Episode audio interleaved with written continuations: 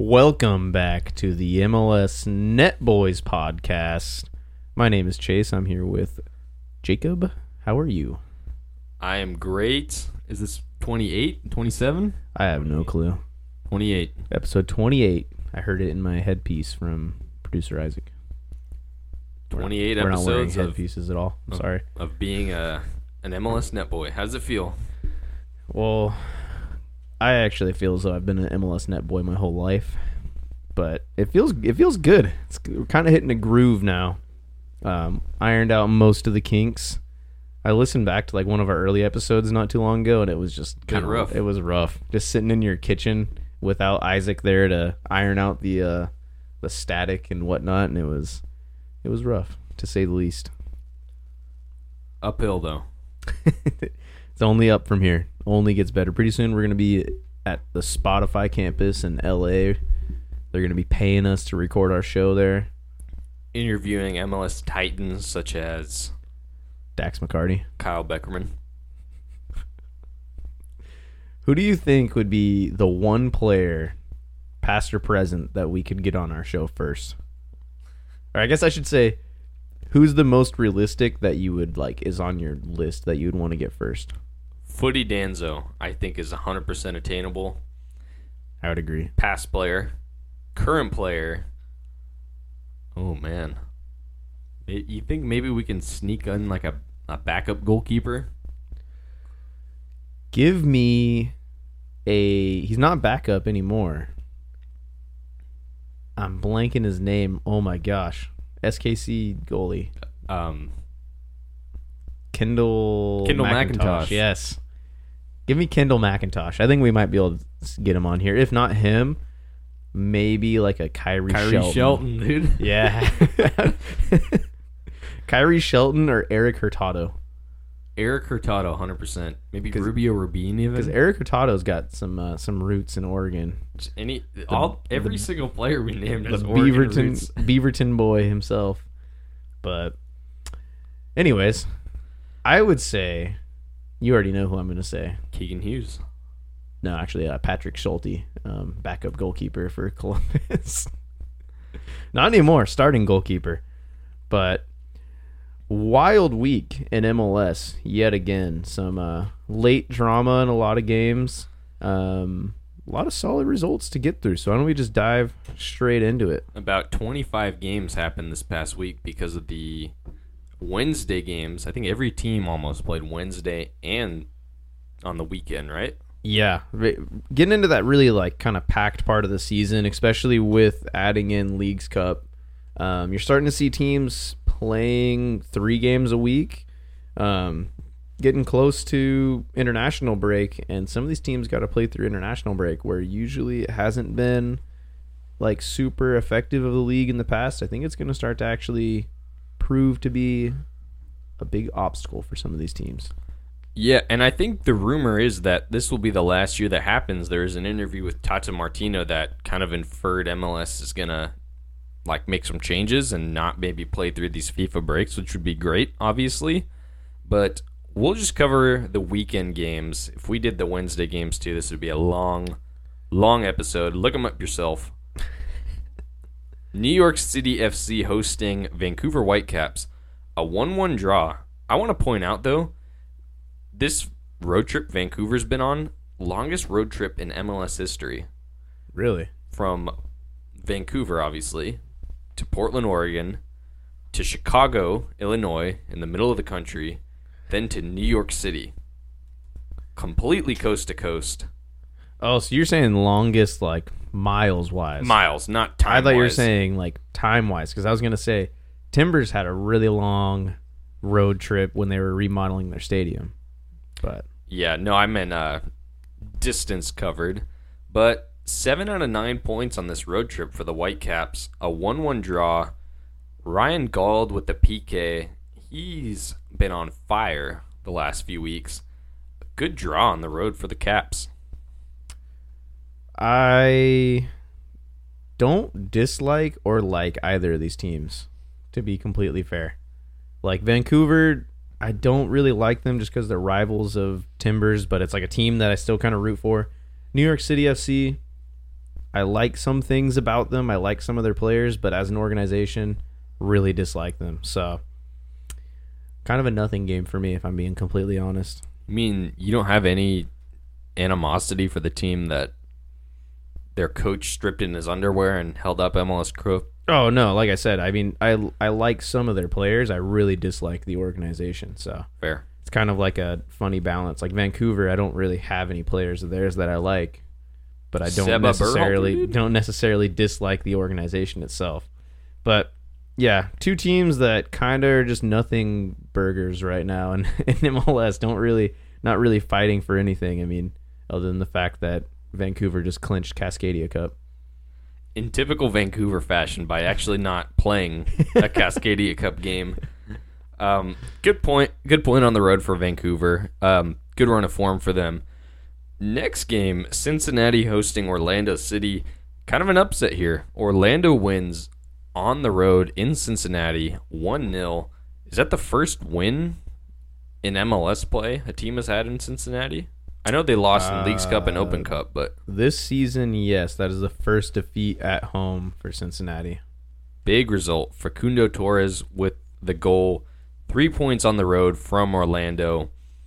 Do you think Cincy's slipping a bit? I mean, losing in Open Cup, Leagues Cup, and now at home against Orlando. Not a great team. What do you think? I think a little bit. Um, they every team kind of has like a mid-season lull. Like usually, you kind of hit this point in the season where you string together a few poor results. But one positive is since he doesn't have a game this upcoming weekend, they get a little bit of a long rest. Maybe they could use that to recover and come back. Because I think they're still on track to beat the single-season points record. I was gonna say, um, not all doom and gloom because they played Wednesday, got a big three points in Atlanta actually, and with that they clinched playoffs already. First team in the league to clinch playoffs. Fifty-seven points already on the season with seven games to be played. Um, but a bit of a, a blip on the radar this game. Next up, DC United hosting Chicago. We thought it would be a thriller. We both predicted for it. I said it would be a 3 2, or sorry, a 2 1 Chicago win.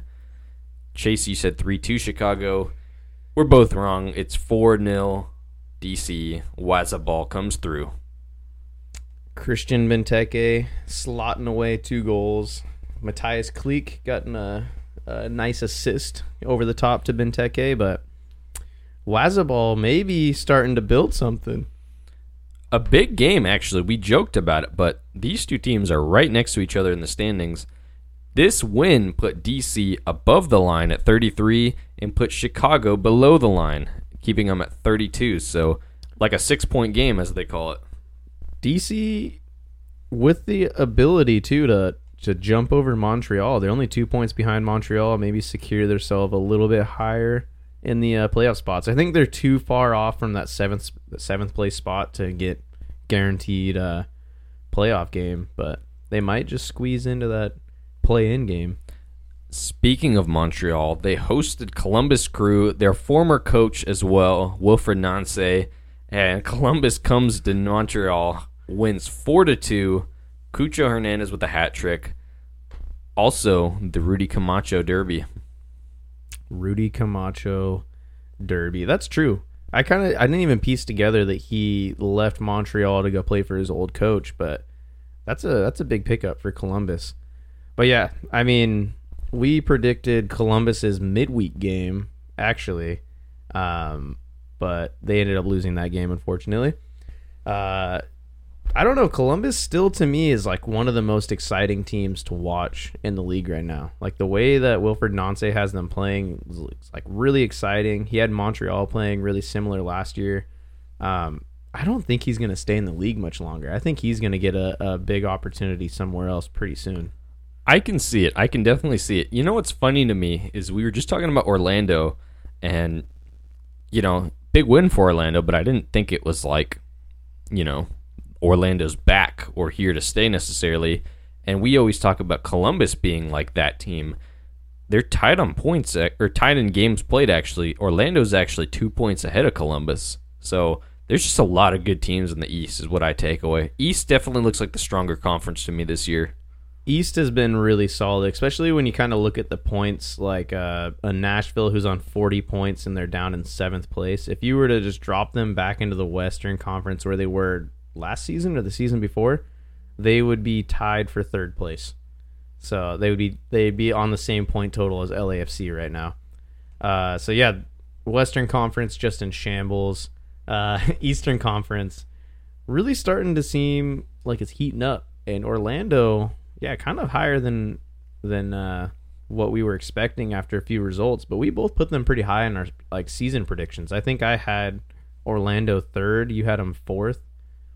I'm I'm looking at it right now. You know, do you know who you had in third for the East? You're gonna regret this. Toronto FC, didn't yeah, yeah, that's a rough one. Um, moving on. We're not going to talk, about, that. one. We're not going to talk about that.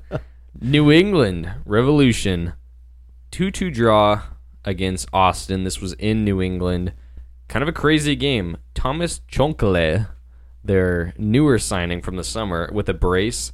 Um, but it was the late show. Alex Ring steals a point, last kick of the game, with a great shot outside of the box. And considering where Austin is in the standings, kind of hovering around the playoff line, same as Portland, same as Kansas City, that could be a huge point in the swing of things, considering we've seen many times teams miss the playoffs by a single point. But what about New England? Because we it's been like three weeks and we've been saying like, oh, Bruce Arena's gone, Petrovic is gone. Like, we haven't really heard much about Bruce Arena. What's going on? I still don't know what's going on with him. Like I, t- I kind of forgot he wasn't there. I mean, I haven't really been paying as close attention to New England as I, you know, would hope to. Um, but I mean, they're still stringing together enough results that they're gonna be a top team in the East. They're gonna have a home game. Uh, well, most likely. The East is still so tight; they might drop down a few spots, but they it's clear they have the talent to be able to stay up there. You know, they have the the roster build to stay up on that top end. Um, but you can't help but feel like this kind of like cloud hanging over the club right now with what's going on with Bruce Arena has something to do with these results.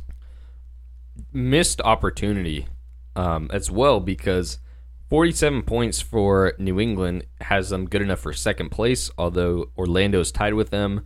New England with the game in hand on them, of course, but two points would have been huge because that would have separated them.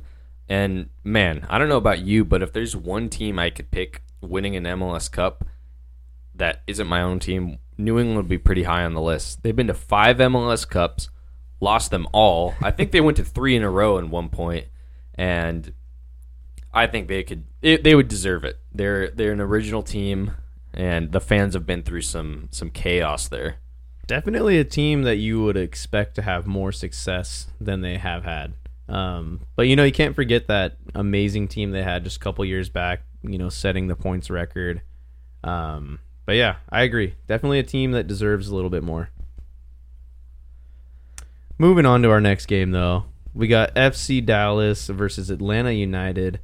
2 2, kind of a cagey, chaotic affair here. Um, Atlanta on the road, not a bad result going to Dallas in August. Yeah. You know these Texas teams are always a intense venue, especially in the summer. How about Paul Arriola getting on the score sheet? Giakoumakis as well for Atlanta, lighting it up. But what this really was, Chase, was Alan Velasco and Thiago Almada, two call ups to the Argentinian national team.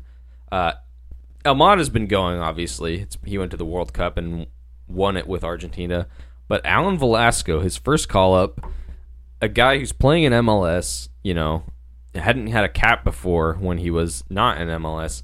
So pretty exciting to me because Argentina brought a pretty good strength roster to this uh, pair of friendlies or World Cup qualifiers, actually. Yeah, it's it's exciting to see a federation, and I don't know if it's just because you know they're South American and they have eyes on MLS, you know, a little bit differently. But you know, the world champion federation right now is taking MLS talent seriously and really considering them to be like possible game changers for them. I feel like we haven't really seen that in the past, and that's part of how the league has grown. And um, I don't know. I mean, do you think European teams are looking at MLS quite the same? I think it depends on the team. You know, I think with the exception of a couple national teams that primarily pick players from like top four leagues, top five leagues, I should say. But there's definitely a lot of good Euro- European teams that do call up MLS players. If you watch like the Euros, for example, maybe not like the France or I hate to say it, but like England, like those top teams, you know, who are who are really competing. Those teams usually don't have an MLS player, but a lot of the other teams have like a few contributing players, like the Finlands, the Luxembourgs, you know. I I really appreciate that Argentina's calling up um, players from MLS, but it's also the fact that they're calling up young players, and I think it just has to do with like young players. It's so much easier for them to make their way into MLS than it is for like a random bloke from Serbia to like be in the academy at like Austin or something like that.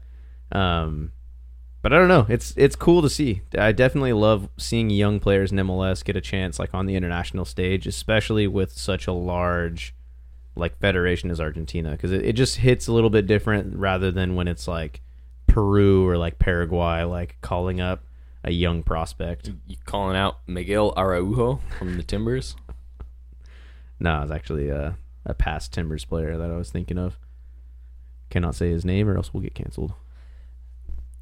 Anywho, the big Missouri rivalry. Does this rivalry have a name? Sporting Kansas City hosting St. Louis. I don't know what the name of this rivalry is. I know there's some bad blood between like FO and like fan groups because there's been weird like I don't know, trademark issues between like them calling themselves certain things. Anyway, this was Kansas City hosting St. Louis and Kansas City won 2-1. Huge 3 points for them, putting them giving them some good room against Portland and some of these other teams in the playoff race. Pulido with a brace and yeah. What do you have to say? Uh, so there's not an official name for this uh, rivalry. The one that seemed to get some traction was Soccer Capital Derby. That's lame. My favorite one I'm seeing on this thread though is the Barbecue. Both cities well known for their barbecue. That's a stellar name. That's that is the only thing I will can I will call this. That Derby is from now on. world class, actually. If El Tráfico sticks, because a lot of people thought that was kind of like a joke at first, that should stick The Barbecue. That seems like a great name for this. for the Midwest. You gotta love it. But yeah, solid result for uh, SKC. They've kind of turned their season around. Um, you know, sitting in a comfortable what eleventh place now. You know, we joke, but that gave them that was a huge three points because they were in 29 points, and that puts them above Portland. So you can already tell this race could go down to the very wire. Ninth through 12th place is all four points separated, and then you can go 13th through seventh place, and it's separated by seven points. So a couple good runs, couple good performances could be the difference here. It's tight. It's tight in the West. It's getting nervy towards the end of the season. But we're going to move on to a big matchup in the South. Nashville hosting Charlotte. This was a crazy game. It was a 1 1 draw. 93rd minute from Scott Arfield for Charlotte, and then a 98th pen- uh, penalty from Hany Mukhtar to tie it up for Nashville. Man, they just decided to wait until like stoppage time at the end of the game to actually do something for their fans. Picture being a Nashville fan, and like two weeks ago, you had Lionel Messi and like all the world in your stadium and watching, and this crazy game and penalty shootout to win a trophy. A couple weeks later, you're having to score a penalty to tie it in the 100th minute against Scott Arfield and Charlotte FC. the duality of MLS, you gotta love it. I was gonna say that's that's the true MLS way right there. Those are the games that we live for, not those Leagues Cup, Schmeeks Cup finals. You know, I'm here for the Scott Arfield freaking classic. Is that two goals in like a couple weeks for him? I remember we referenced him, the former Rangers man. I think so. I think he scored last week actually as well. You know, so Nashville sits in, sitting in seventh place, 40 points. Charlotte FC, 31 points, 11th place, just a couple spots behind the line. I feel like ever since Charlotte has existed, they've been like two spots out of the playoffs, like stuck. I was gonna say, do you think? uh, Obviously, they aren't as bad as Cincinnati was when they first came into the league, but do you think they're gonna have this like just crazy year like uh like a Cincy where they just get this like new coach or something, and it just is like a catalyst, and they are like insanely successful because they have the fan base and they have so much support around them. You feel like they should be like producing a bit better. Right. They feel like a you know a Nashville or not quite like an Atlanta United, but solidly supported and they do a lot right, but just results don't go their way. Personally, I don't think their roster's good enough. They've made some intriguing moves. Enzo Copetti, Swiderski's been good, but not enough. But it you know it's MLS. That's the beauty of the league. Within a couple seasons, you can go from a bottom feeder team to competing for a shield or competing for first place in your conference. We've seen it lots of times. Charlotte, you know, not a bottom feeder, kind of hovering around the playoff line. So that shows me they don't need a complete overhaul. They just need maybe some better star players, some better like engines of the team, you know. I would I would agree with that. Anyways, uh speaking of bottom feeders, we got Colorado Rapids losing away on the road to uh, Real Salt Lake 2-0 But not just any game. Rocky Mountain Cup. The Rocky Mountain Cup. 2 0 RSL wins. Chicho Arango gets another goal. Uh, what a signing he's been. But RSL has won this Rocky Mountain Cup. I think it was seven out of the last eight years, the stat I saw. Complete domination. Um, Colorado, I feel bad. Colorado fans in the mud. They are currently sitting on negative 23 goal difference. They only have 3 wins this season. It's so sad because definitely looking like the wooden spoon team. Oh yeah. Yeah, And- without a doubt. I think they've almost wrapped that up. And if you think about two two seasons ago, they were first in the West, not far off of a shield, and could have hosted MLS Cup. You know, if a couple things went different ways. And two seasons later, they are wooden spoon for sure team. Oh man, it's funny. It's like I just find it funny because they, the owner of uh, Colorado Rapids, also owns Arsenal, Stan Kroenke, and uh, it's really funny because like Arsenal is just down in the dumps whenever Colorado seems to do well, and then when Arsenal starts to like hit some form and they start playing well, Colorado just turns into a terrible team all of a sudden. You know, I this one, you know, a lot of other teams who are not doing great, you can kind of see like maybe not light at the end of the tunnel, but like a solution. I don't know what Colorado builds from this. Is there anything on that roster that like lights out, screams off the top of the page like, yeah, we can build a team around this. See, this is a team I think needs a complete just overhaul. This is a team that needs to do the same thing that RSL did. They need to go get themselves like a Chicho Arango, or they need to slowly build. Like RSL kind of built for like a few years in a row, just getting like solid players in that were doing a, like a job. They weren't amazing. They weren't really pushing too hard for anything. Um, and then they kind of made a big statement with their last signing of Chicho Arango, and they've been really solid since then. But yeah, when you look across at this like roster, there isn't really a single player on it that screams out like a star MLS player or anybody that could really lead this whole organization. Yeah, I'm looking at their roster from 2021 when they they were first place in the West.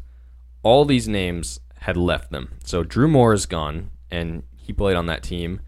Austin Trusty is gone, went to Europe. Andre Shinyashiki played 32 games for them, all but two. He's gone. Michael Barrios is gone. Mark Anthony Kaye is gone. Younes Namli is gone. That's like six starters right there. They blew up that entire team, and Sam Vines transferred out. Cole Bassett left. Kellyn Acosta's gone. Like huge contributor to that team, and all they have left is kind of role players or players who have been injured or gotten older. It's it makes sense considering like how they got here was they nuked that whole team, right? Their their roster is made up of like depth piece players for other teams. And That's you know, essentially what like their whole like I was just looking at their roster and every picture is like a random depth Jonathan piece Lewis. player who's wearing like a training kit from the last team he was on. Like it's all these guys who are like their pictures still not updated.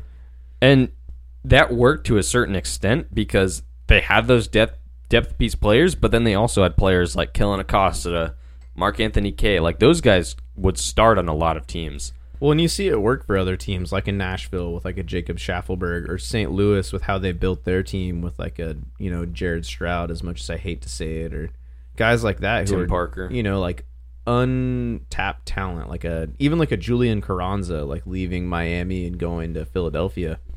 Um, it's just that Colorado just doesn't know the right depth pieces to pick up from other teams. It's kind of sad.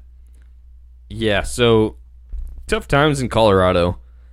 You know, glad this is probably the most any podcast who does not just specifically Colorado Rapids have talked about the Rapids. So maybe that's uh Well, let's let's keep the the Rapids talk going a little bit longer. Then, how much longer do you think their coach has? I think this is I I can't. Even. This has to be it. I Robin Fraser. well right? I don't know because I feel like they would have canned him already. There's nothing left for them this season, right?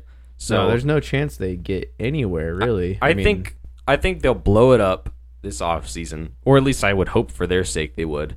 And I think they'll give them another run at it. And then if results aren't coming by next season, maybe midway through, kind of like how Gio was let go, I can see them them pulling the trigger. But we can look at Houston last year, one of the worst teams. I think they were worse in the West. Really successful this year. Yeah, that, I mean that's the thing. Only thing I think that's keeping Robin Fraser in his job is he's like, he's a coach that has a very solid plan and is really, what's the word for? He's very vocal about his plan that he comes up with, and he's very detail oriented. It's just that he doesn't seem to have the pieces to work for him right now. He's not necessarily a bad coach. He's a really solid coach. it would be it would be very curious to see him in a a better situation. However, it reminds me of like Ezra Hendrickson, unfortunately. Number two coach for a lot of teams in the league, well respected, couldn't get it working in Chicago, and then they, they fired him and they've been better without him. You know, I, I don't believe it's all his fault, Robin Fraser in Colorado, but part of me wonders if maybe like his time has run its course. Like if he can't get, I mean, obviously they shouldn't be challenging for a trophy. I firmly don't believe that, but there's no reason for them to be the worst team in the West, right? I don't yeah, think so. without a doubt. That should obviously be? Se- Seattle, Seattle Sounders. which we'll get to, but first. San Jose Earthquakes hosting Minnesota United, the Jan Gregus Derby. Oh man, Cade Cowell scoring another goal. Also Teemu Pukki. Everybody forgot that guy joined the league. I I was hyped on him, And then then- I was not hyped on him, and now I'm proven correct. Chase's opinion on Minnesota United just varies by how Flip much flops every week. Depends on how much Kaylyn Kyle on MLS Extra Time he listens to. Yeah, I haven't had to listen to her in a while. So, but anyways, Teemu Pukki proven me right. He's just done nothing for the past month, and then I guess he finally scores a goal. I don't know. I just Minnesota is not very convincing to me, and I just really don't like Adrian Heath either. And I just don't. I don't like when people start to hype up this team that, to me, doesn't seem nearly as good as some of the other teams around them. Minnesota, I I would agree. Um, they've had moments in certain games to me where they look like a really good team. Not a contender necessarily, but maybe like right underneath, maybe like a fourth place team. But then there's other points where they just have confusing runs of form. They're tied with San Jose at 36 points, seventh and eighth place. They've got Dallas, Austin, Kansas City, Portland, and LA all underneath them. I don't think they'll bow out of the race, but honestly, I can see any one of those teams going a little bit further than I would pick Minnesota in a playoff race if any of those teams make it. I would agree. I don't know. This team just confuses me, and I just, like I said, I've never been a big fan of Adrian Heath. Kind of all it boils down to for me. I don't, I don't even want to keep talking about it. Let's talk about a thrilling game that happened. LA Galaxy versus Houston Dynamo, nil nil. Point of peace. I don't know why, but the Houston Dynamo are the Galaxy's like vendetta, like their kryptonite. I remember a couple years ago when LA needed to win. I think they just needed a win or a draw at home. Last game of the season against the Dynamo, who had already been eliminated. They were like up 1-0 and Houston came back in LA to knock LA out of the playoff race. It reminds me of another Western Conference team who can't seem to beat another Western Conference team at home, which we'll talk about. But I mean, not, not really much to talk about with the game itself, but LA Galaxy's been on a solid run of form recently, and to you know shut out like a really hot Houston team, that's really well done for them. And then you look at kind of the end of their season. Um, I think they have a game in hand or a couple games in hand on the teams above them. Um, and here's just the run for the rest of their season. I want to I want a yes or no if they'll make it above the playoff line after you hear these games.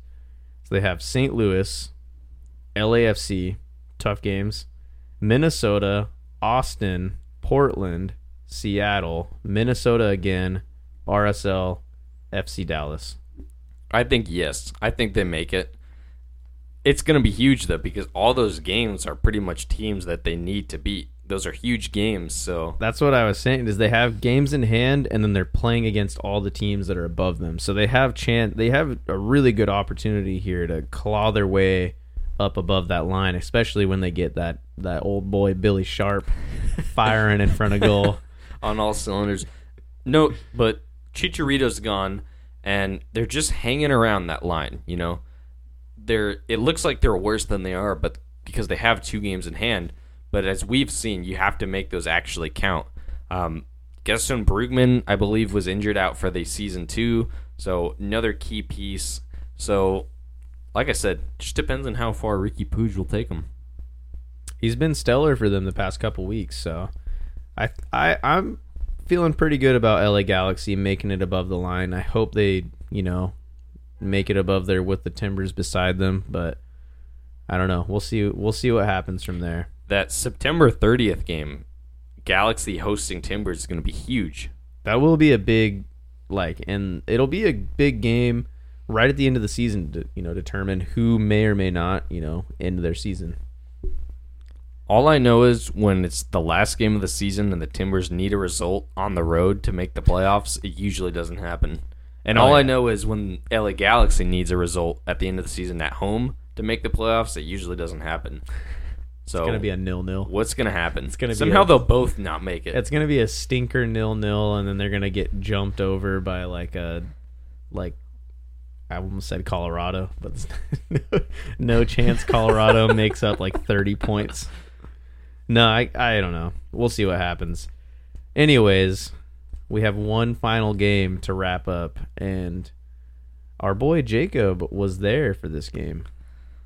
you already know Seattle versus Portland, best rivalry in the league. We don't care about El Tráfico. Best rivalry in American soccer history. Dare I say North America? I don't know. That's that's up for debate because you have some classic Mexican derbies going on down there. You think they'd handle an away day? Well, a couple of them just did actually. I was gonna say, yeah, they just played a whole competition of away days. um, easily the best rivalry in America. A lot of history, a lot of good times. Anyway, this was in Seattle. Seattle Sounders hosting the Timbers. A 2-2 draw.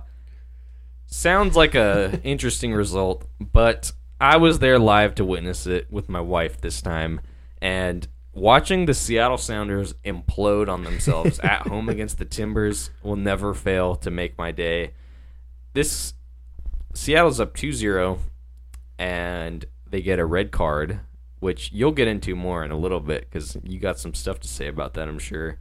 And Seattle's arch nemesis, the one who keeps them up at night, Dairon Asprilla, checks in, first touch, bangs in a header, lifts his shirt up over his head, pays tribute to his father who passed away a year ago on the date, and then Evander bangs one in. Seattle fans start leaving. It was, as a Timbers fan, an amazing game to watch. You felt like we probably could have pushed on and won that game, but first half was brutal. Timbers just were all over the place. Terrible defense. There was just like no there was no passion. There was I don't know how many times Mosquera got like just oh man. caught in no man's land. He was pushing up to support our attack. So under Miles Joseph, we've become like a lot more of like an attacking team and we we push up a lot higher in the other half and try and like pen teams in, but Seattle Sounders are really good at operating in tight spaces and building out with possession. So with us kind of newly taking on this tactic, they were just cutting through us pretty easily. Um, but yeah, Mosquera was caught out. Uh, they obviously were targeting like Zac McGraw every time he had the ball. Like I noticed it like kind of in the first half, like he's not the cleanest with the ball at his feet, so they would like kind of give us possession across our back line, and then when they would be set, every time it hit Zac McGraw's feet, they would just like press pretty hard, and he just hit a long ball to like nobody that would just get cleared out. Um, but yeah, Leo Chu scores a goal in the 30th minute to give them a 2 0 lead. Takes his jersey off to celebrate. So confusing. In the 30th minute to celebrate by pulling your jersey off is I don't know. I don't know if there's some significance to this rivalry for him other than just like having been dominated the past 3 years. Uh but I mean, he he obviously felt like he's pretty hyped about that goal. 23 minutes later, goes in for a tackle on Zac McGraw and gets a second yellow and gets sent off. Uh, right at the start of the second half, 53rd minute. Kind of a soft red card, to be honest, but since it was a second yellow, you can't uh, go to VAR for it. Um, so I don't know. As a Timbers fan, I loved seeing it because you could just they would pan to like the the Sounders fans in the crowd, or you'd see them behind, and just it went from like every Timbers throw, you had people behind the Timbers fans like jumping up and down, like screaming at them, and then after that there was like another throw in like shortly after, and I looked and it was just everybody sitting down, looking dejected, and then literally in the 70th minute after Evander scored, looked and like it went out for a throw in, and there was this woman sitting in the front row who was just asleep. That goal took the wind out of the stadium like I've never seen before up there. It was crazy because we've been up there for games where it's like Portland's won by a couple goals, three goals, but that one was even sweeter almost, even though this was a draw because Seattle had it in the bag. It was mm-hmm. all wrapped up. It was ready to ship out, and Leo Chu just walked by this package and just smashed it with a hammer. Oh man, it was a fun game to watch as a Timbers fan. The the stats around the game aren't super indicative of what really happened. I think shows Timbers had 55% possession, but that last portion of the game we were kind of dominant just because we had an extra man. Um, but yeah, I mean Timbers needed a little bit more out of this result. Seattle Sounders clawed their way back up to second place in the West. Uh, so not really a bad result for them overall, despite the feeling around it. I mean, it was a, it was a rivalry loss. They they had it in the bag, so it was a bad result. But in the grand scheme of things, at the end of the season, when you look back, it's probably not going to haunt them too much. Yeah, it's. I will say Seattle second place, but three games played over LAFC, who's right under.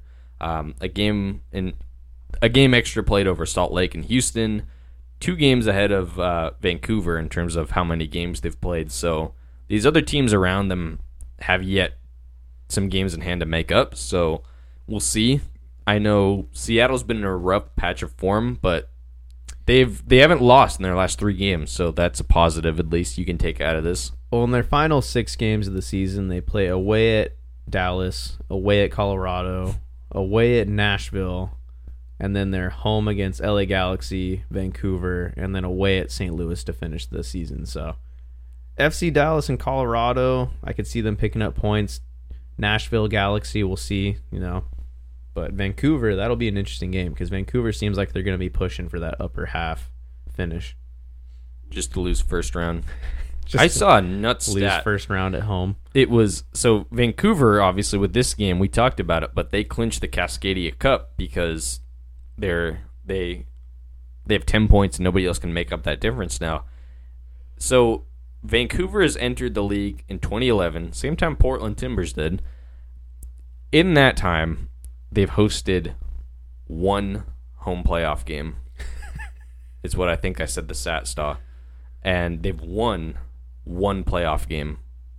Really? Maybe it was they hosted three playoff games and they've won one, but it was something like ridiculous. I was going to say, haven't the Timbers played them in the playoffs up there? yeah, so I'm I, pretty sure we played. I remember Diego Chara like killing them off at the end of the game. yeah, I think it was they've hosted three playoff games in their whole MLS existence. Only one one time in the playoffs. Wow. Isn't that depressing? That really sucks for them. But that wraps up our games for the weekend. There are currently two games that are happening. Uh, not right now. I mean, there is one game happening right now. Philadelphia is playing New York Red Bulls. It's tied 1 1. New York Red Bulls got a red card in the 44th minute. And then I believe Miami plays as well. Yeah, Miami and LAFC play later tonight when we're recording. We're not going to talk about them because it didn't really work with our recording schedule. So we're going to probably hear literally every other MLS podcast in the world talk about them. And that's not what we're here for. We're here for the common folk. the rapids of the world, We're here for the rapids of the world. We're here for the RSLs, the caps, the Caps, the Charlottes. DCs. We're here for the true nitty gritty of this league. Anybody who watches only Miami games, like freaking Americans would, just to watch Messi play, you know, they're just they might be here for a bit. We're gonna talk about these other games that nobody else would. You you tune on MLS on Apple TV, presented by Apple, presented by Target, and you're gonna see Presented by Continental Tire. and you're gonna see Miami LAFC playing. Most people are gonna click on that. No, we're clicking on Houston Dynamo hosting Columbus Crew. Replay so I can watch it a second time instead of watching this Miami game. in French. You know, Messi's time here is temporary, but the beauty that is MLS is eternal. That's all I have to say about that. Moving on, though, we started a segment last week where we went through what we call the Ring of Honor for each team. That's kind of a Portland tradition. It's basically like a Hall of Fame. Um, we did 10 teams that were primarily from the West, and I got another nine lined up for us here that are primarily from the South. So we're gonna we're gonna take a trip down south here, and we're gonna go over some players. I made a quick list. Um, so let's just hop right into it. We're gonna start with Austin FC first. First player up. Who does it have to be? It has to be Sebastian Driussi. Maybe should have won MVP last year. Some people were saying that. Um, either way, he had a lights out season. Pretty much carried them to the Western Conference Finals. Game away from MLS Cup. Had a nuts season, but he's the he's the guy in Austin, right? Any success is going to come through him, and he's really the only player who logically could fit in this category as of now. That's true. Sebastian Driussi is the guy for Austin FC. They don't really have anybody else that is kind of on the same level of like stardom as he.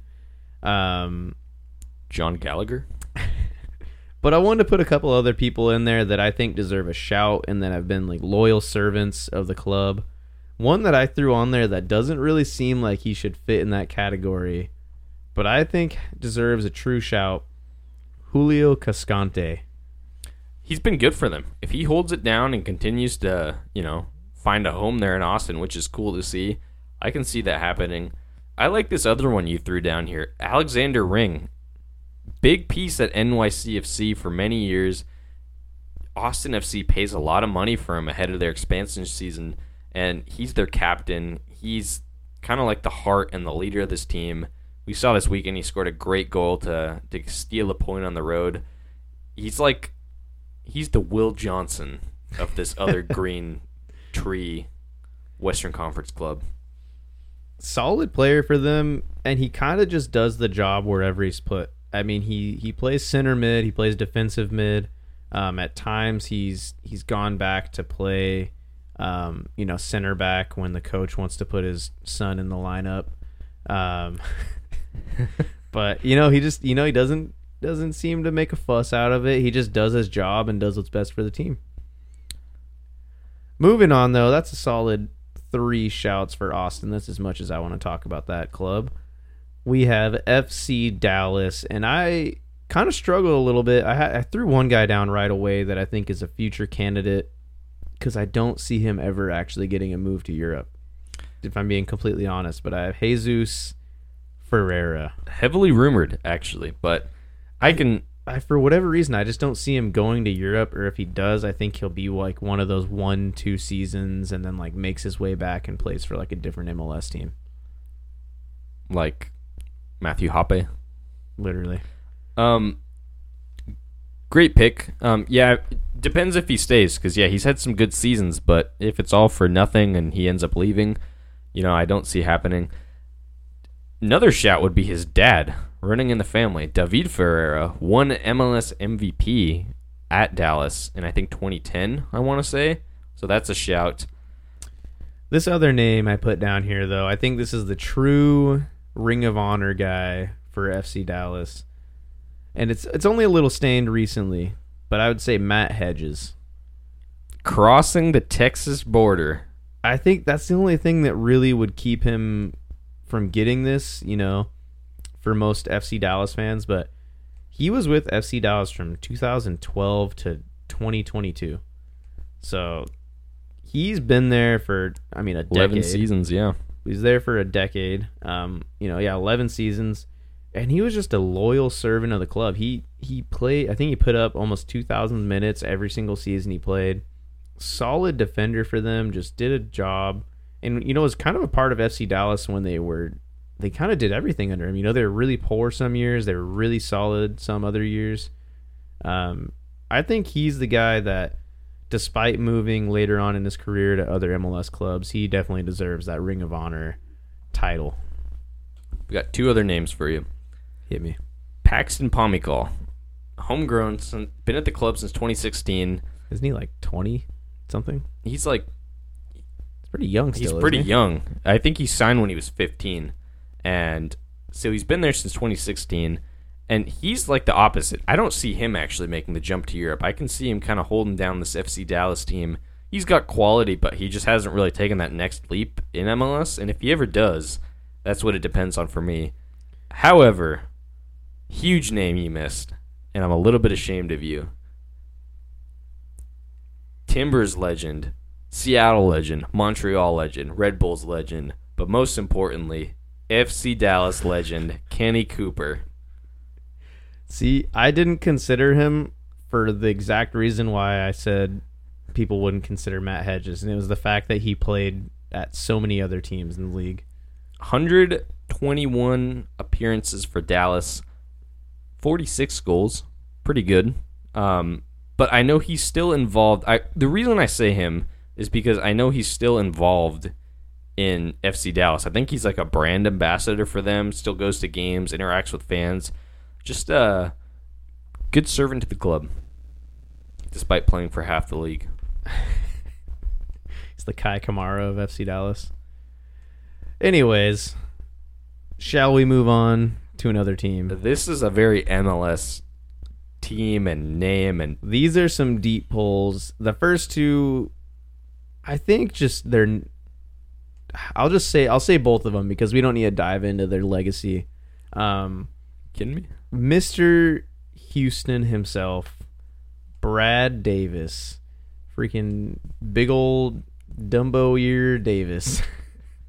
that that guy was solid for Houston for a long time. such a such a threat on dead balls. Do you remember how many like free kicks and corner kicks he could just drop the ball on an absolute dime on somebody's noggin. The uh, And he- MLS James Ward Prowse. And- what they call him.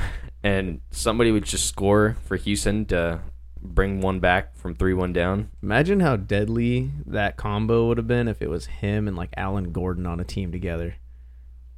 I'm Now- sure that had to have happened at some point with how like those two MLS just like lifetimers. But I think the difference here was Gordon was a, another Dom Oduro ship jumper, whereas Davis, he stayed with, He was with and he went to Kansas City, right? he was with Houston from 2006 to 2015.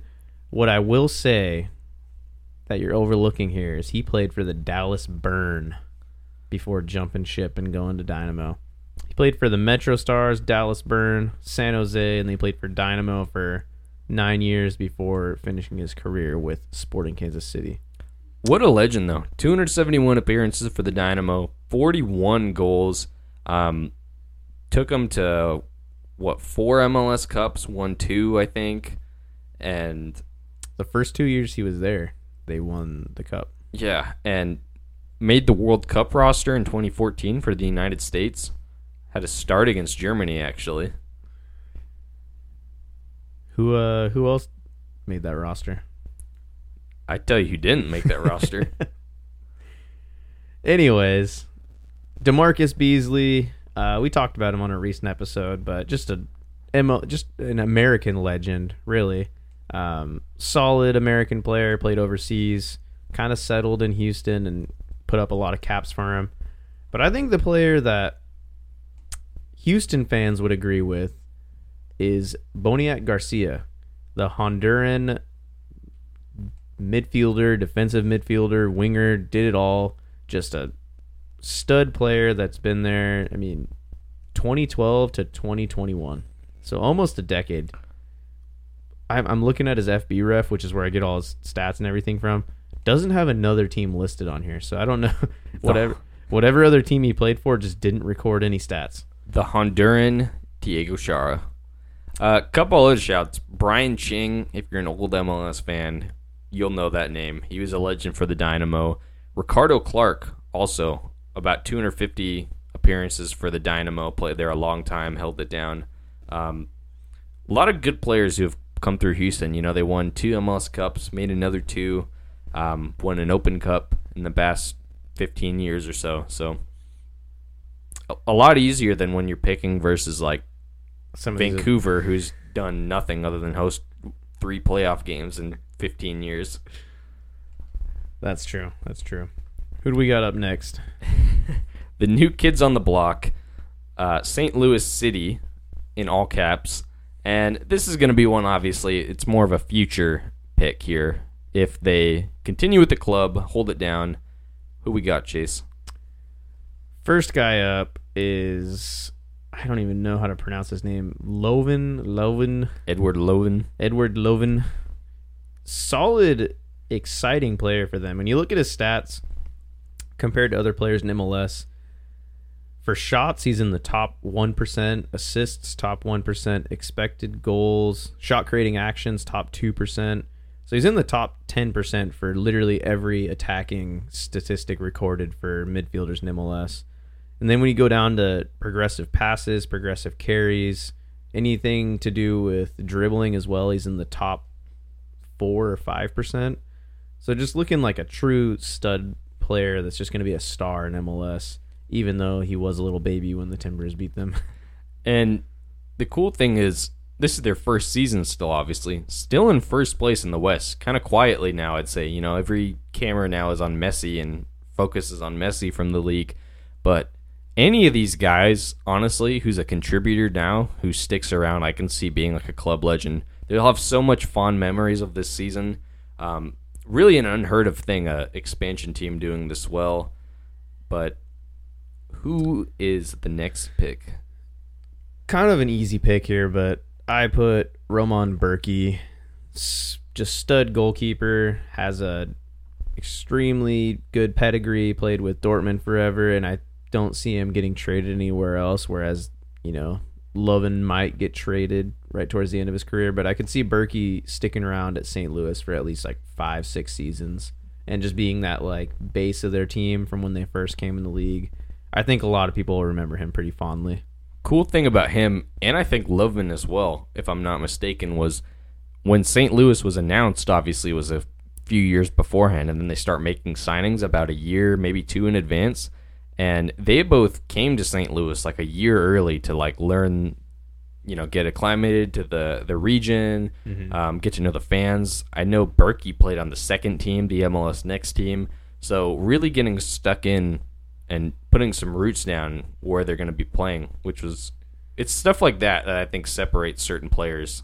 which is awesome because no expansion team has really done that before. St. Louis was like kind of ahead of their time in that way of like bringing these guys in and giving them a full year to like acclimate. And I think that's why they were so successful off the jump this year. They had guys that weren't signed a month before, like a few months before, and they're still trying to figure out like their housing, everything like that, getting used to like traveling around the city. They had these guys that have been established for a full year now, got their family there, everybody's all settled. But that's as much as I want to talk about St. Louis.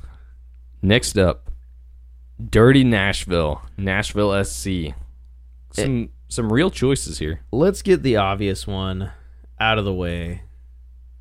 Who is it, Jacob? Randall Leal, That guy. CJ Sapong. Big old, big old nothing for them. Hany Mukhtar, absolute legend in the making, a MLS legend in the making. Guy's gonna be a player that is talked about fondly across. I don't think he really has any haters. He's kind of like one of those like see those posts about like N'Golo Kanté or like Ronaldinho, and it's like they have no haters. That's Hany Mukhtar, dude. Nobody dislikes that guy. Love it. Lo- absolutely love to see. Um, you know when they signed him, I believe he was playing in the in Denmark. Actually, he was uh, playing for Brøndby. I want to say one of those teams, and you know had some stints in the Bundesliga. Didn't really work out for him. So wasn't the biggest like on radar signing from Nashville. And I think even that first season, it took him a little bit to heat up. But since then, proving absolutely everybody wrong. And he's another guy who just loves the community in Nashville. I want to. I think he got married like in their stadium actually to a, somebody from the Nashville area actually. So that guy's gonna be there forever. Yeah, especially I mean there was rumors a Saudi Arabian club coming in for him, but there's no chance he's leaving. He's he's staying in in Nashville for the long haul. Got a couple other guys here that solid Nashville players. Who should we tackle first? I'll just I'll take one, you take the other. Obviously, Walker Zimmerman got to get a shout. Defender, center back, holding it down.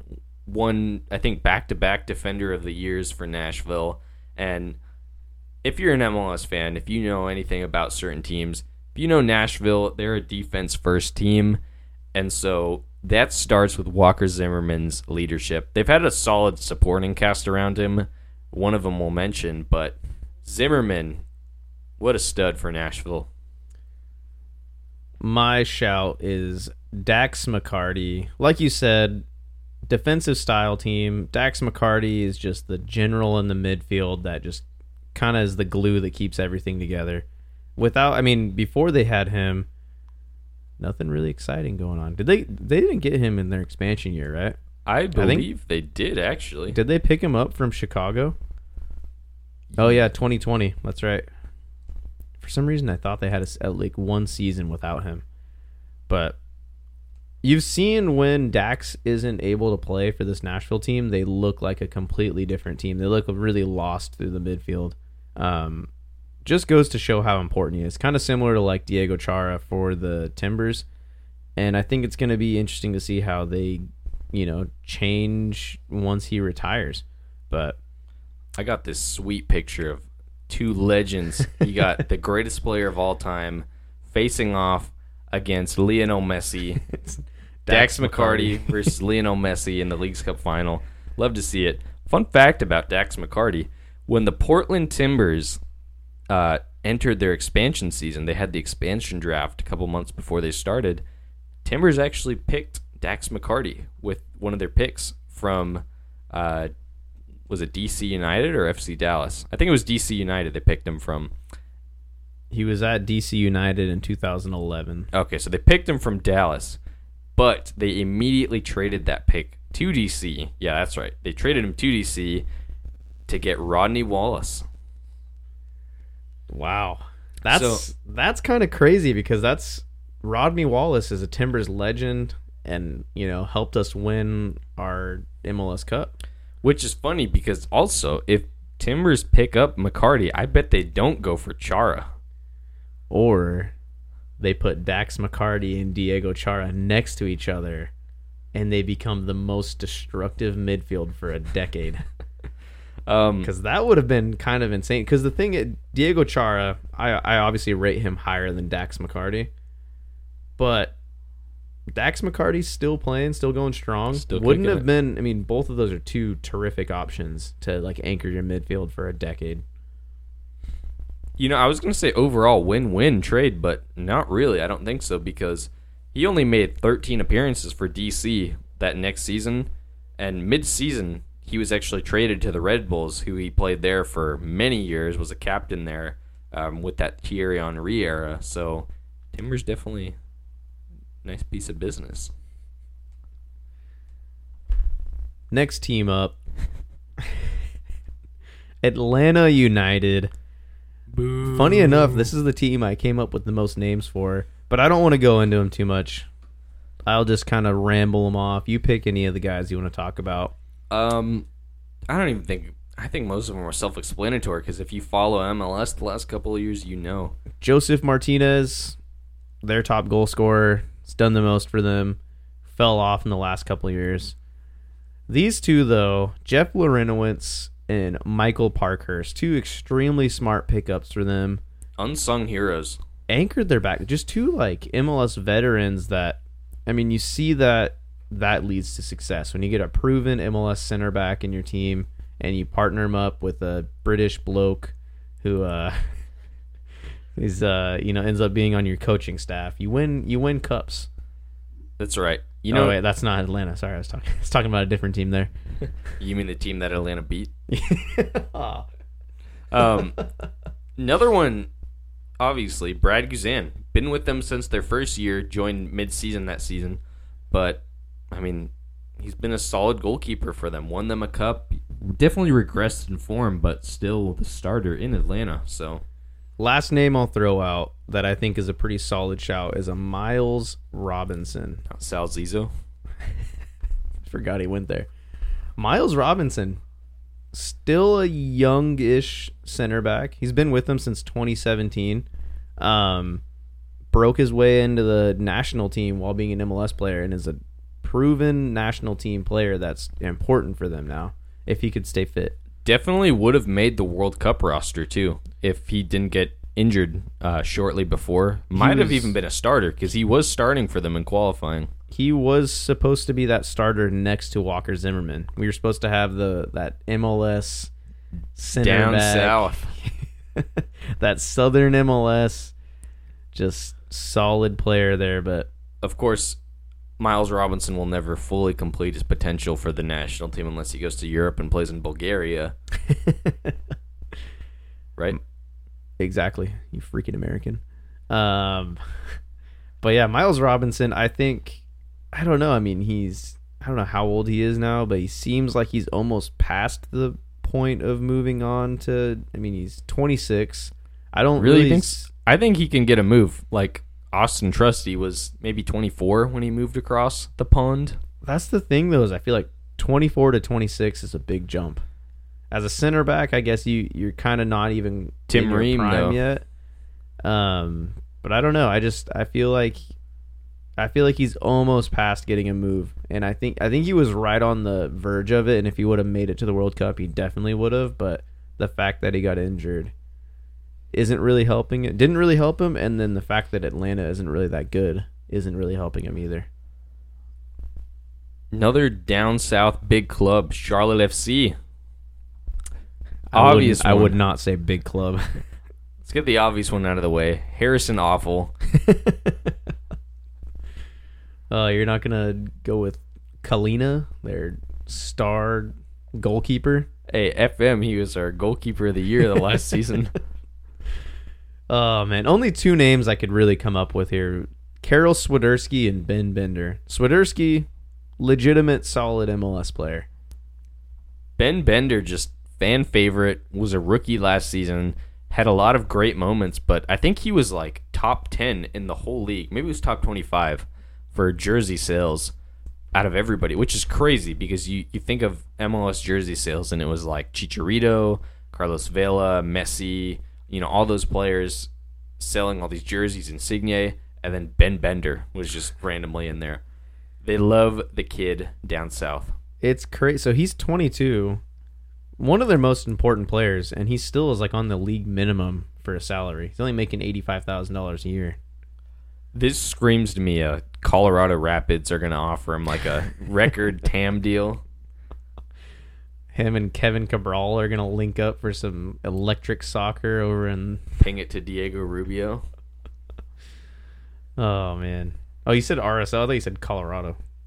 Oh, wait, I was thinking Diego Luna. Man, I'm all freaking thrown off with how many names we're throwing around today, dude. This has been quite. I, I was gonna say that, no, it's not. This is not quite the day for references because this is like every time we record. this is why we did this podcast in the first place. This is exactly why we did it. Anyways, Charlotte, get some history before we talk about you. Moving on to a big club. We got Orlando City SC. And I actually they have they've had some solid players throughout their their time in MLS despite not having much success. But I think the one player that really takes it for them is little Brazilian boy who had won the Ballon d'Or. Kaká. Just kidding. I take that back. You know, he was all right for them, but when he was there, they just had terrible seasons, right? So he's more of a I want to say like a feel good pick. the true pick for them. Swedish centerback Robin Jansson has been there with them since they came in the league, and he is just stuck by them through the ups and the downs. Never had less than 20 matches played in the season. Solid player. I I think a lot of Orlando fans would agree. You know, with the, all the chaos that's surrounded their club, they've had a guy that they can turn to that's been there with them through thick and thin, and never really been poor. You know, when you think about Robin Jansson, he's kind of always just been a solid. You know what you get with him. He's going to be consistent. Another one I think is a good shout. Mauricio Pereira, designated player. He was their number ten in Orlando City for since 2019, the same season, and 83 appearances. Solid player. Probably not that guy for them, like a Mukhtar, but a fantastic supporting player alongside of him. Um, was big in that MLS's back uh, tournament run in 2020 that they lost to the Timbers, but just Had to solid insert that. solid player. Um, Another guy I got here that I we can kind of just skip over. I just he's up there with most almost most appearances is uh, Junior Urso. see the dude who does like the bear celebration? Like he Yeah. just has his mouth open and he just looks like he's screaming. Solid player for them. I don't think he really stands out too much, but somebody that I think should be considered, and I have a weird feeling he's gonna come back to MLS is Kyle Larin. So he had 88 appearance, 89 appearances for them, scored 44 goals, so almost a goal every other game. He was lights out. He he he was part of Orlando when they were a really exciting team. Who do you think he would come to in MLS? I can see like Other White than Cap. Orlando, I don't think he'd go back to Orlando. I think he, he seems like a Whitecaps or like a, you know, like one of the Texas teams or I could see him. Whitecaps is a solid shout. I could see him at like a Charlotte. I think he was reason. at. I think he's from the Toronto area actually. He could go back to Canada. Yeah, I mean Canadian international. I could see him up there, but for some reason Charlotte is screaming for that guy. Like they they need to spend some money on a big name, but it's not gonna. They're not gonna attract like a So they get Kyle huge Larin? superstar. It's gonna be a Kyle Larin. Scott Arfield didn't tick the box for you. not quite. They need to. They need to give him somebody to ping the ball off of. Last but not least, This is least. smallest club in MLS, Inter Miami, other than Seattle. this team it was so hard because they've been so bad, and then they obviously Cheated. obviously it's going to be Messi. Messi's going to be the best player they'll ever get throughout their whole history. Um, can't be anybody other than him. He's completely changed their club immediately. Just not not only with his play, but his pull and their ability to sign other players. They've signed three U twenty two initiative players that are going to be there after Messi's gone. And you know, when you look at the build of their team now, despite where they're at in the table, they look like one of the best teams in MLS. So just his effect he's had on their club definitely going to be in their ring of honor. Robbie, Don't want to talk about him anymore. Robbie Robinson. Robbie Robinson is without a doubt their best player. Um, you got Drake Callender on the list as well. He's actually been with them since their expansion season. Started as a backup. Um, Finally getting a look from the U.S. men's national team as well. um, love to see that. Um, you're right. That's the only real pick here. Obviously, I got some trivia for you. Who was their first captain in club history? Oh man, I want to say it was uh, Pizarro. Pizarro. Incorrect. It was Luis Robles, former Red Oh, Bull. I forgot he played there. Played there That's for right. one season, then decided, nope, I'm retiring. Yeah, I don't want to just be picking the ball out of the back of the net for the last part of my career. That's what happens when you have De La Garza and Mikey Ambrose in your back line. Hey, don't be disrespecting AJ De La Garza, LA Galaxy legend like that, all right? Anyways, back to Miami.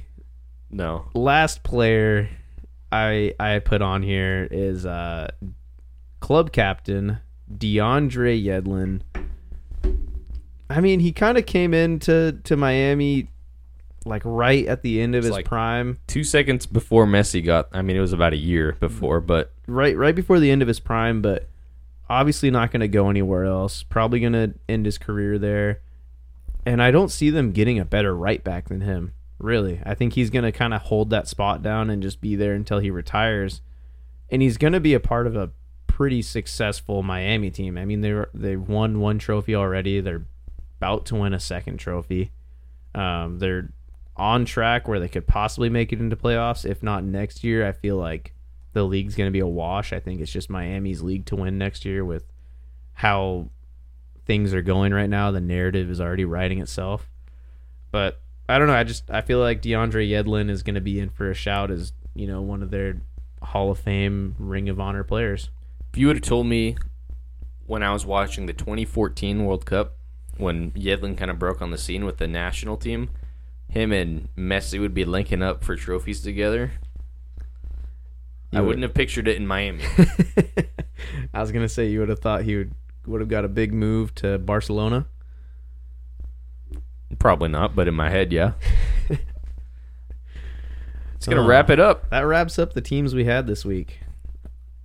Got the Um, big old rest of the Eastern Conference after this. Got ten more episode. teams. Got ten more teams to go through, and then that uh, that then we'll have to start being original and coming up with something else. Then, but to wrap us up, we're gonna go through our score predictions this week.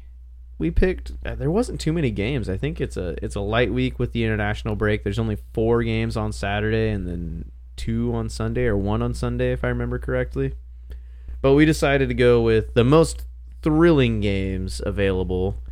And we are going to start it off with Minnesota versus New England Revolution. What do we call this game? Can you think of a connection? A connection here between Minnesota and New England. Oh man, I got one, but it's a deep pull. it's a deep pull. I don't know. Juan Agudelo, the Juan Agudelo Derby. That's terrible. That's so terrible. Anyways, I'm going for a 2-1 Minnesota win here. I think Minnesota just something about them right now. As much as I dislike it and with where New England's at, I think uh, Minnesota's going to be able to squeak out a win. Shootout. I'm going for a shootout. Minnesota 3 2 win. Um, it's Pukki versus Gustavo Bou in a cold night in Minneapolis. Oh, that's that's what MLS is all about. Anyways, next up we got Miami hosting Sporting Kansas City. Should be noted this is during the international break, so they'll be missing Messi. Um, they won't be missing Sergio Busquets or Jordi Alba though.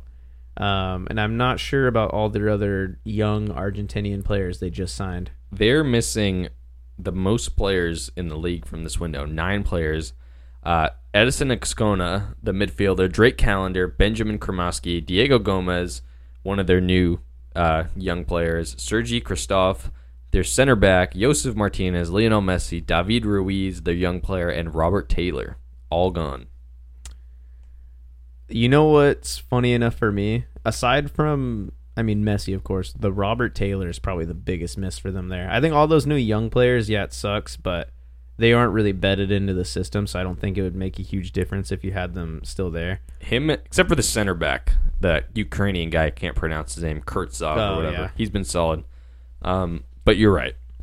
I'm going for a 1 1 draw. I think with them still having Jordi Alba and Sergio Busquets and, you know, just their leadership alone, like if, say, if this was a Miami team that never had Messi and it just had those two guys and that was their roster build, I think this would still be a team that a lot of people would be afraid of just for their leadership and their, like, ability on the ball.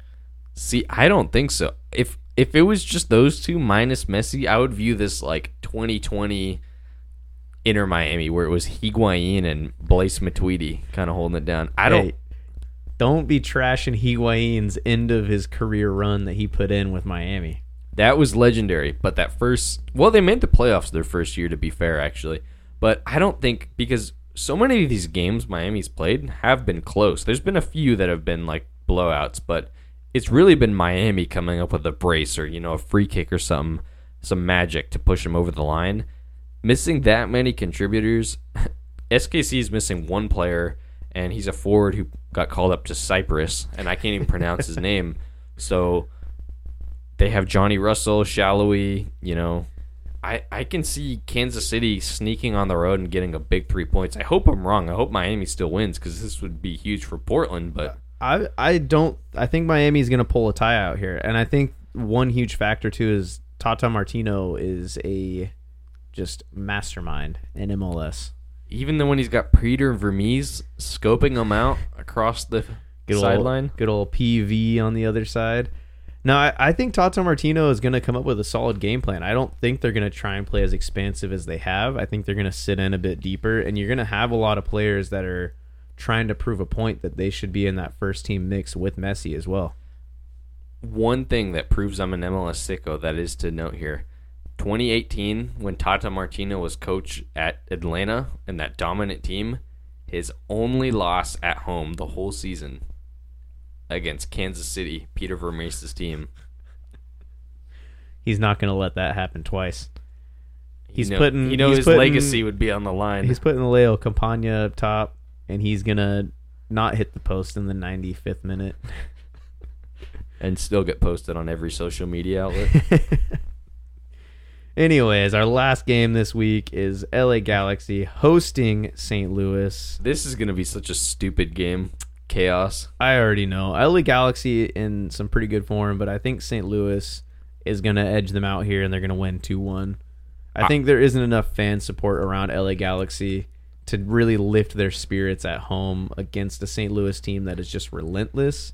And the way they press, like LA Galaxy isn't clean enough with the ball right now to be able to avoid that press. And I can I can only imagine they're probably going to be doubling up on Riqui Puig to to limit his amount of time with the ball. I sincerely hope you're right because once again, this would be huge for the Timbers. But I don't know. I can I can see the Galaxy even winning, but I'm going two two draw. I can just see it being a shootout, kind of like some of these other games we've seen. Uh, LA Galaxy, like we talked about, Riqui Puig is going to be pulling the strings. It goes through him, but honestly, I forget St. Louis is that striker who's been scoring a lot lately. I think his name is Samuel, like Samuel Adarin or something like that. Mm-hmm. He's from Seattle. He's from Tacoma, their second team, and he's been scoring since João Klaus has been out. So you're right. I think St. Louis could sneak one, but I'm going a two-two draw. I could easily see that happening as well. Only thing I would say if it's a draw, it's going to be lower scoring than that. I don't think Galaxy is going to score two goals. It's not even that many. they just are not very good going forward. But trying to see if any of these if uh these teams are missing any players because I know St. Louis has been solid, but they they aren't missing anybody right now, so they're they're going to be in full effect. LA Galaxy also. I mean, who's going to call up any of their players? Oh, Kevin Leerdam. and Eriq Zavaleta. So, two players that won't make a huge effect for them overall, realistically. Um, but that is it. That is our our predictions for the week. Jacob has regained his double digit lead on me. He's 52 points to my 42 points currently. I was dominating for a few weeks in a row there, and then you get a couple correct results and just remind me what's what, I guess. Not for this season because we're pretty close to the end, but next season, season two of the MLS Net Boys, when we get the intro, the social media, the guests, it's a little bit more of an operation. What do you say we put some stakes on on the season put results? We start betting. Like loser has to get an MLS kid of the other person's choice. Oh, Like I'd get you a Jared Stroud St. Louis jersey. I'm gonna get you a Ozzy Alonso vintage 2014 Sounders kit. That's weird because I met him in 2014 and he was just pissed. and you have to wear wait wait wait we have to do this but loser has to go to like a timbers game when that other team plays wearing that kit Oh, that's so much worse for me. Nobody cares about Jared Stroud in Portland. Hey i care about jared stroud all right that would that would eat my soul away One out of 25,000, 0.0004%. oh man anyways that wraps it up for us thank you everybody for listening Please give us a five star review if you so feel this is a good podcast. If not, that's all right too. if not then uh You're probably Jared Stroud or a Seattle fan. you're probably one of these random mls players i've dunked on but uh Do you think? Who do you think? Uh, real quick, who do you think in MLS would be like petty enough to just search Spotify for random MLS podcasts after like a bad game and see who trashes them? Eduard Löwen Really, I that guy just seems like he just goes home and read books after games. I don't know. It's got to be somebody who's just uh, probably Bruce Arena. If he knew how to find podcasts, I would say him. Really, I think like Peter Vermes. Peter Vermes, I could gets see. like pissed in the post game when he Um, loses. oh, uh, Josh Wolff, Christian Roldan, Christian Roldan, I could see. Josh Wolff, I could see because the locker room. the the laminated league table when they did their predictions and they had Austin finishing like bottom. all of that just to lose 3 0 in the game to go to MLS Cup and then end up in 12th place and then losing the Champions League. Oh man. Anyways, before we get even more off the rails, Thank you guys for listening. as always, Keegan Hughes, come on the show.